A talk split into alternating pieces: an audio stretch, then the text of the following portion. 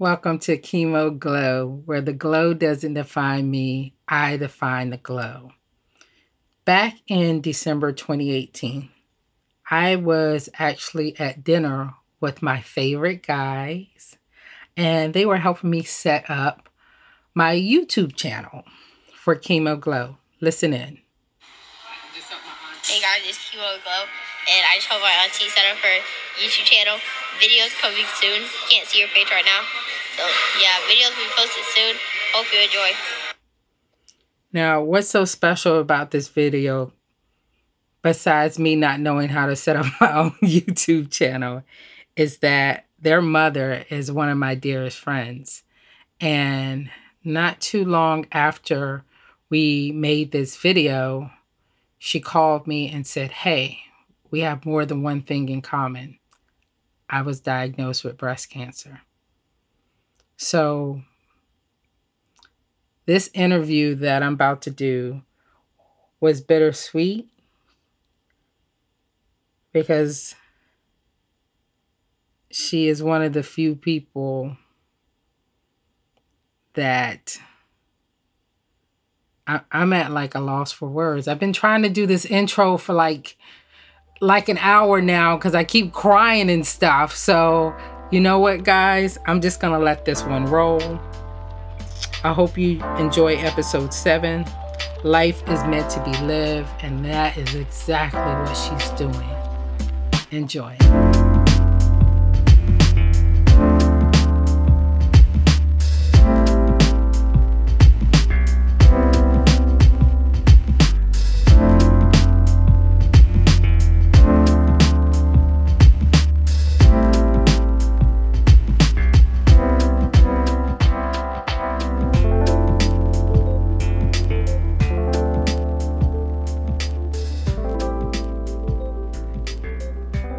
This is Regina with Chemo Glow. You are listening to my seventh podcast, but my guest that I have here today has been mentioned in at least six of them. So uh, I'm excited to have her because actually tomorrow marks my nine year mark. So to have you here is going to be great because you, outside of my husband, have seen every transition I have made through my journey. And I use the word journey because we've been through it different ways, different times, different experiences. And it's going to be real interesting talking to you. But go ahead and introduce yourself. My name is Cassandra Casanova. I live in Harrisburg, North Carolina with my three children and my dog. Where is that dog? He is downstairs. Okay, so we might hear him. Right, just an F Y I, because my door is closed, so he may stand and decide to bark. Okay. Where my babies at? With their dad. Oh, those are my babies right there. Those are my guys. I call them my guys. Anybody knows me when I'm talking about my guys, I'm talking about them because they were truly a lifeline. But I know you're happy that you have the weekend all to Absolutely. yourself. Thank you, Jesus. What you been doing with COVID nineteen since you've been in the house? Since what, March something? Uh, I have been the housekeeper, the cook, the teacher, referee, the banker, the mom, the chauffeur. I mean, just that's what I've been doing. Everything. Everything. Everything. Everything. With no tips. With no tips. This, this, I hate it here. I told someone today I was going to go live in my car because I cannot. I just, I cannot. I need ten minutes by myself, so I cannot. But, uh, so I've known you for how long? At least since ninety-eight. I moved to Charlotte, and I met you before I moved to Charlotte through Jewel. Right. Yes, back in the good old days. Charlotte in ninety-eight? I moved in ninety-eight. So we knew each other before then. Yeah. Oh, wow. Yeah. I met Jewel in Raleigh when we worked for National Security Services, and I met you before I came back to Charlotte. Oh, goodness. We've known each other a long, long time. Right, right. It's been it's been a minute. It's been a minute. Still look good, though. Still look yeah, good. Absolutely. absolutely. So I met you then. Um, uh, my last guest, uh, Sakara, mentioned that you give these, like, do these wonderful mountain trips. Mm-hmm. Yeah. So we've been doing the mountain trips. How long have you been doing them now? At least ten years. ten years. At least. At least ten years. And I remember on one of those mountain trips, you surprised us and told us that you were pregnant. I did. That was in two thousand six, mountain trip. Yes. I was probably six months when I announced um, that I was pregnant during that trip. And it was super, super hard yeah. to hide the secret from everybody. But it was important for me to um, be out of the woods because, you know, you, you know the past and yes. that I've lost. Um, so it was just very, very nerve-wracking and... Mm-hmm. I wanted to just really hold close to my heart until I really felt like I was in a safe space. Yeah, and that was actually my last trip that I went on before this last one. And I was coming out of um, chemotherapy. My hair started growing back. So it was actually, like, great to hear that news because that means we had another guy coming. Yep. And now he's, what, five, six, seven? How old is he? In June. Oh my goodness. Oh my goodness. He is grown. Mm-hmm. So tell me a little bit about your experience with, with the Glow or with, with anyone that you've known going through cancer, or even with my situation, because some of y'all don't know, I practically live with Cassandra in Charlotte. Like that is my home away from home. That is my peace. She has allowed me to drive down there for nine years and stay the night, um, a couple of nights and practically live with you and your family. And even when I was just coming down just to get away, because home for me was Charlotte. Cancer was in Durham. So I used to run to Charlotte, barely can move, barely can walk, but coming to your house actually brought me so much peace. And your boys really helped me out. So your experience just with me, knowing a friend being diagnosed. Mm-hmm. So how was it for you? Um, when you shared with me that you had cancer, it was Uh, almost surreal mm-hmm. because you were the the first person that I consider a real true friend mm-hmm. to have gotten that type of news. And when you shared it, it, it like took the wind out of me almost. Mm-hmm. But after the initial moment of just shock, then I felt like, how do we beat this? Yeah. What what do we do? What is first? What is second? What is third? And I just wanted to know what you was going to have to go through so I could try to figure out in my mind how I could be there even though you were in Durham. And it wasn't, to me, it wasn't a lot that I could do because mm-hmm. you were in Durham and, you know, you had Tavares and Tavares was standing over you and holding on tight. So mm-hmm. I knew you were in good hands, but as a friend, I just wanted to know, okay, so what's next? Mm-hmm. And I actually called you and said, um, could you go pick up my wedding dress? Because I'm going to mm-hmm. cut that thing up if I get it. Because the day that I was, you know, I got the news, um, they called me and said my wedding dress was ready. Mm-hmm. So that was crazy. And I just remember calling you, asking if you could pick it up. And you was like, I got it. Where is it at? Which one? I got it. Right. And um, I was talking to Vanessa on a previous podcast, and I forgot, like, all three of y'all rode up and the, rode up there, brought me my wedding dress. We mm-hmm. went out to eat, and then Vanessa told me she got a ticket on the way home that she uh, had points on her license for four years because of it. But that's what kind of friends we right. are. And um, like I said earlier, like if I had to call three people, it'd be you, it would be Jewel, and it would be Vanessa.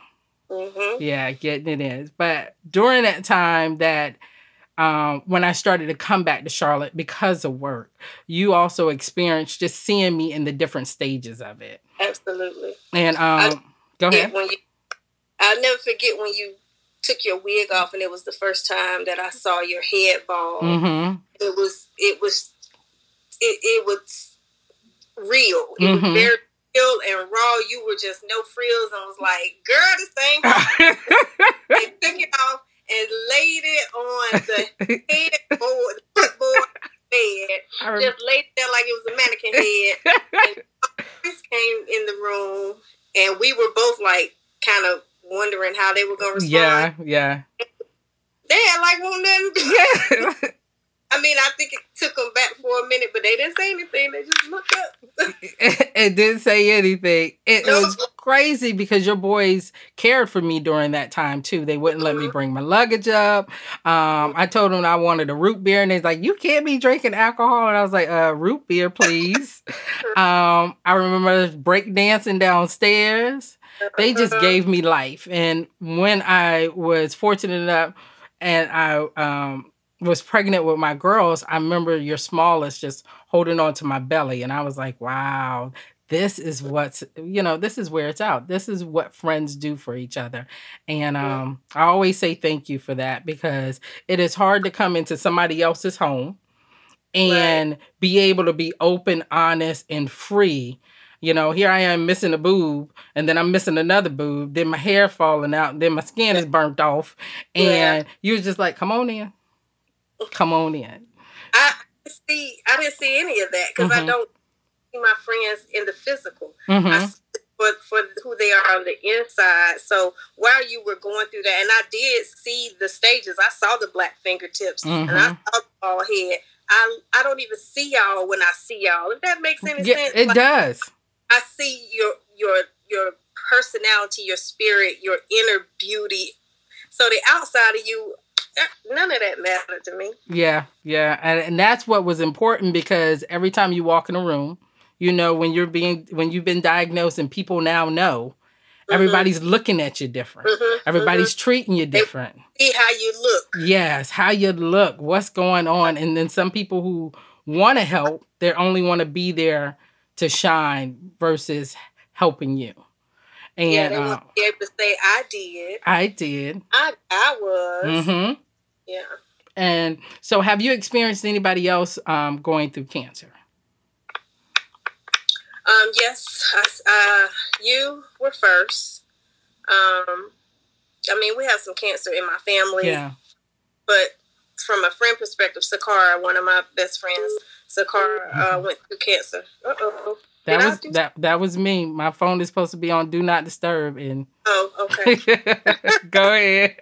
Um, she she experienced cancer, breast cancer as well. Um, so we we went through that journey together with her. Mm-hmm. It was it was super shocking for one for you to have been diagnosed with cancer. Mm-hmm. And if her was diagnosed with cancer, I was just like, wow, yeah. kind of the hell. Yeah. And then when I was diagnosed, diagnosed with, with cancer, it was just like, what in the world is going on? So it, you know, but my cancer diagnosis was, um, I think, a, a bigger surprise for anyone, because mm-hmm. we have males in my family with cancer.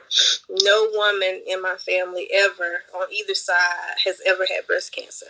So I'm a first on both sides of my family, but I now know as a result of my genetic makeup that they did as I was going through my cancer, that the female variation of breast cancer comes from prostate cancer. Mm-hmm. And, and my dad does have prostate cancer. So that gene, you know, made its way to me. And surprise! surprise. and, and tell us, um, what was your life like right before you were diagnosed, and how did it happen? So I was always extremely heavy chested. Mm-hmm. From high school on through, my breasts just kept getting bigger and bigger and bigger and bigger. And after years and years and years of having these triple E, sometimes G breasts, um, I decided I want a breast reduction. Mm-hmm. Um, So I went through the process, got approved, went for my breast reduction, had my new tatas, and they were fantastic. Beautiful. I, I seen them. They were fantastic. Sitting up like I was eighteen again. And I got to enjoy them for all of two weeks. Um, my two-week checkup, my first actual checkup after my reduction. I went in. My mom took me. Um, the doctor said, I have good news and I have bad news. Mm-hmm. So I'm like, kind of bad news could you possibly have? I said, okay. And he said, um, the bad news is we took your tissue off, and it's customary that we send it to the lab for testing. Mm-hmm. Your tissue tested positive for cancer. And I was like, who tissue? Not mine. Not mine. Who you mm. talking to?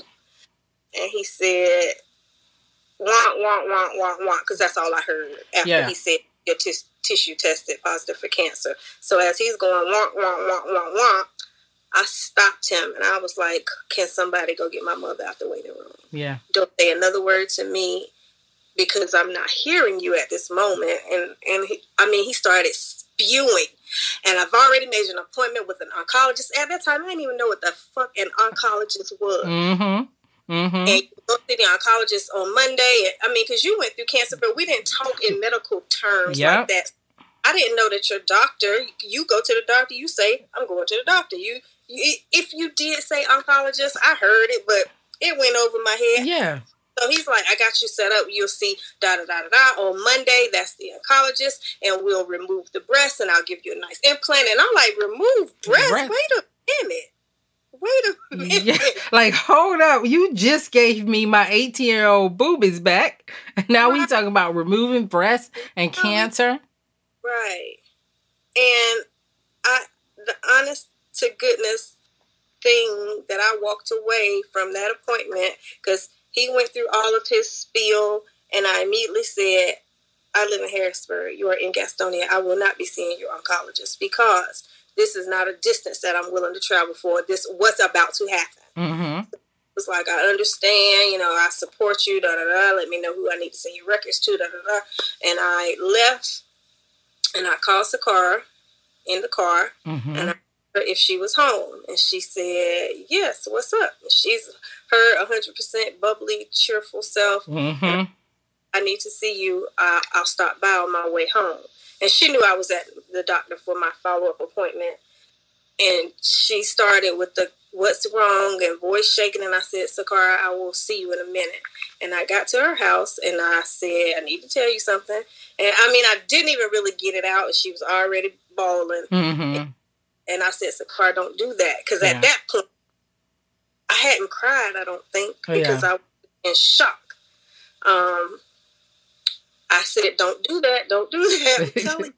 I knew that, that the, the breaking, the tipping point was like right there. Yeah. I kept saying, don't do that. Don't do that. Don't do that. And, she, and I told her, and I was like, I just need your information. I need to know who your doctors are. I need to know How do who do I call at Levine's? How do I like what do I do? Mm-hmm. So she started writing down all her doctors' names and numbers and telling me, you know, do this and do that, do this with it, you know, t- trying to just giving me an idea. And from that from that moment on, you know, it was just like a whirlwind. It, yeah, because you shut down. You're in shock. I still remember when you called me. I was getting my lashes done. And I was like, I have missed Cassandra's call. She's called a couple of times. I get in the car. I call you. And your exact words is like, we got more than one thing in common. And I already knew what it was. And I was like, and like you said, it takes your breath away. Because you are the first friend Dear friend that I had, that I consider my inner circle, to hear mm-hmm. that from you, I was devastated. Mm-hmm. However, I was like, okay, so what are we going to do next? Mm-hmm. What's next? Because mm-hmm. I know how you move, and I yeah. know you're a private person, so I know yeah. you haven't called or contacted many people. Right. And you're like, what's next? And then I thought about my guys. My boys, mm-hmm. what's next? How do you do this? Because at the time, I didn't have kids when I was diagnosed. Right. So to have children and to have a home, and it's still, you still got to push through. And you oh, just yeah. finished the surgery. Oh, yeah. And your house, uh, you were getting something done. You was getting work done on your house. I had a flood in my kitchen, and the contractor that I hired Uh, later to find out was bootleg, and he kitchen. He everything he touched, he he he, he damaged. made than it was. So, you know, it was just, my house was in shambles. I'm going through a, a, a very messy, ugly separation slash divorce. Um, Um, my house is flooded, and it was just, it was a lot at one point um, for anybody. And I consider myself to be a strong woman. Mm-hmm. A strong woman, ha- everyone has a breaking point, and I was really, um, you know, hitting the wall and, and bouncing back for another shot at it and hitting the wall and mm-hmm. bouncing back for another shot. But sooner or later, that wall got closer and closer, and I couldn't bounce anymore. I just, I had nowhere to go, and I hit the wall. You hit the um, wall. With the cancer diagnosis. So how did you deal with your, like, your family and telling them? So when we left the doctor, we went to Kim's house, which is my, my baby sister, mm-hmm. and we called Nisha on, on, the, on the phone, on speaker. And I told them at the same time that I was diagnosed with cancer. Um, and, you know, they tell you it was very early. That's what the doctor said was the good news, that it's very early. early. Mm-hmm. You know, we caught it extremely early. You know, you're very lucky, blah, blah, blah. But when you tell your family, when you tell your sisters mm-hmm. of whom you are super close with that you have cancer, they don't care nothing about no stage. Mm-mm. They hear the stage. Kim took it way better than I thought she was, because yeah. she's the more emotional one of the two. Nisha was like, I gotta go, I'll call you back, and hung up. Yeah. So she took it extremely hard. By that time, I think my mom was kind of getting right with it. Uh-huh. Um, I was in denial, literally denial, mm-hmm. all up until after my mastectomy. Okay. Until I went back for my first follow-up after my mastectomy, and Doctor Hazakadic said, when we, you know, took the tissue and we examined the tissue, you had cancer in all four quadrants mm. of your breast. If you think about your breast and you break it into quadrants, she said there were cancer cells in every area of that breast. And until she said that, I was convinced that they were still wrong, and it was it was wrong, and somebody messed up in the lab. I remember that, because I went with you to... Was it your first appointment with Kim, with the, onco- mm-hmm. with the surgical oncologist? Mm-hmm. And your surgical oncologist, let me tell you, was amazing. Mm-hmm. Um, how she explained stuff was, she was very direct, but she was still sensitive. Mm-hmm. Um, and how she explained it, and you had questions, and she was, you know, answering them back. How you handled that, um, she did it very well, I thought. Mm-hmm. Because since I've sat in a couple of people's uh, first appointments, and I'd be like, girl, you need to run. Don't pass go. Don't collect two hundred dollars. That doctor right. should not have a license. Like, oh, wow. like run, right? So um, I knew that when she was talking to you, you still was like, all right, all right. Y'all, you know, there must, it must be a mistake, right? No, I believe nothing. Oh, hogwash to me. Yeah, and I remember going back, Kim and I going back to your room before they put you under. You were still like, all right. And then I could see it when they yeah. started talking about other things. They got me wrong. Yeah, it's still not me. Let me see that name tag. That's not me. Right. Run them charts again. It's wrong. Like, I'm going to do this because y'all telling me that it's me. But in my heart, it's wrong. It's wrong. It's wrong. Well, how did you, um, did you go right back to work? No, I took, um, it, it got very intense after my, my mastectomy. They expected me to go back to work in three weeks, full on back to work. I think that's ridiculous. Um, and I, not only was I not physically healed, my, my mental health was the worst, excuse me. There has been one event in my life that at that time, mm-hmm. my, that worst my mental health has ever been, dealing with that event.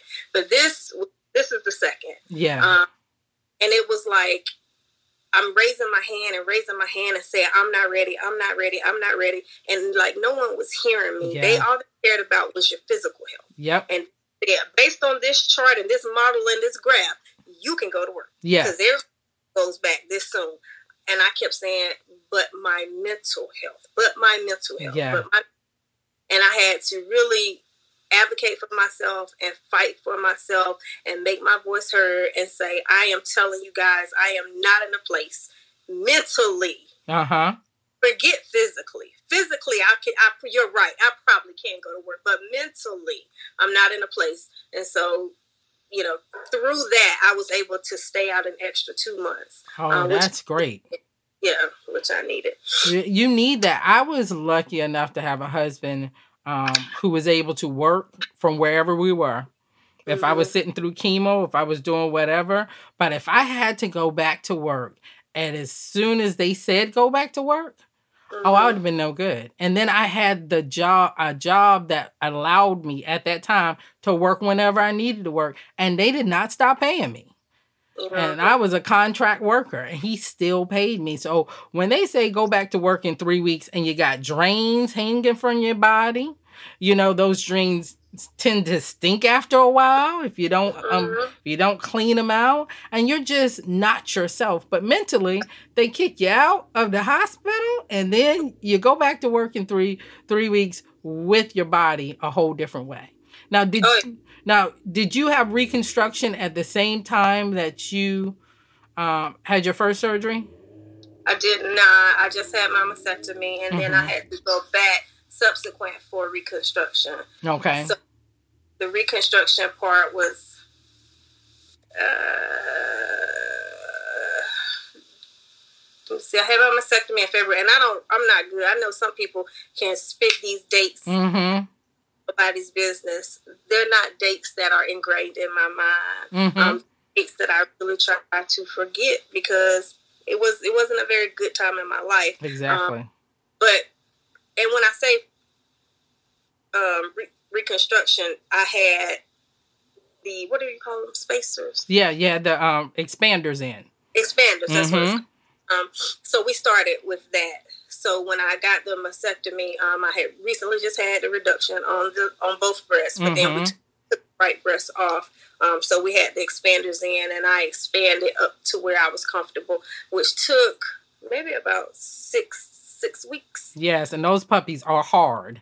They as a what as a, you hard, and they and and they'll be like, "Oh, you're fine. We'll give take some Tylenol." Did you take anything before your appointment when they were I, expanding? Um, I didn't. I didn't. I just kind of grinned and buried mm-hmm. it. Um, I was. I still had so much other stuff going on. I didn't take anything. Mm-hmm.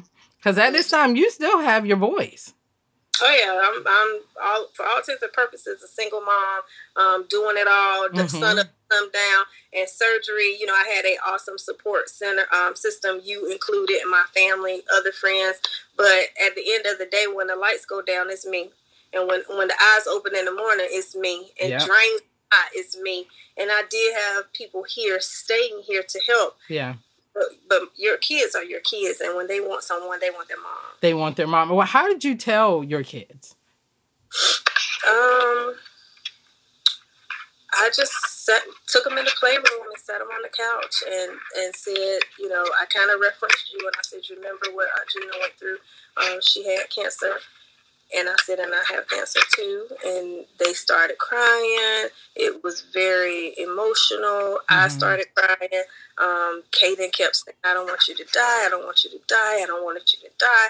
And Christian, who is my non-emotional child, um, he just cried. He mm-hmm. just buried his head in his hands and he just cried. Yeah. And I, you know, I kept trying to reassure them, I'm not going nowhere. I'm yeah. not going. This is nothing. I got this. I ain't going nowhere. So, you know, we kind of talked through it as a family. Um, I didn't share it with Cameron. I just felt he was entirely too young. Yeah. Um, But we talked through it as a family, and I, you know, I gave them the love and the support that they needed at that time. And then, in, you know, I'm like, whenever y'all have questions, just come ask. Don't be afraid. And we processed through it that way, so it was, wasn't that bad.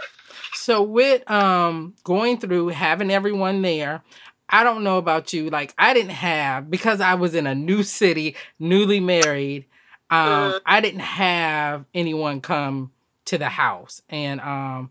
And sometimes it wasn't because I didn't have them. I didn't have my family from Charlotte close. Mm-hmm. Um, so how was it with, um, did you ever have to kick anybody out? Did you ever have to deal with the situation with friends where, like for me, I thought they were there for me, but really they only wanted to be there if they could put it on Facebook or yeah. if they could, you know, shout their own praises. Did you have any snowflakes in your life?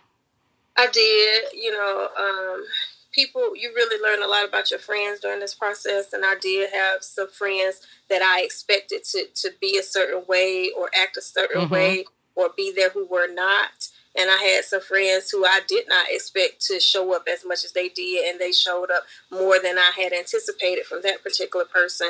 Um, I didn't have to kick anybody out, mm-hmm. but, you know, it was it was times because you're still in a very emotional state. Yes. And you, you, you're processing what's happening to you on a physical level, but you're also processing emotionally. And it just sometimes it got to be a lot. Yeah. And so retreat inside myself. And, you know, pe- because I knew people were always coming from a place of love. Yes. It's a place of, I'm Team Cassandra and I want to be there. But sometimes it did get to be too much. Mm-hmm. So I, you know, take a nap or, you know, tell people I'm about to take a nap, or I'm just going to go in my room, or I'm going to lay in my bed. And and, I, and if I'm entertaining and people are there, I'll just stop talking slowly. Mm-hmm. And, and it creates that awkward silence, and then people kind of get the hint. Mm-hmm. Um, but it was it was nothing that was in a bad or negative yeah. way. Still dealing, and you know that your friends want to be there. And for the ones who were snowflakes, I no longer deal with them.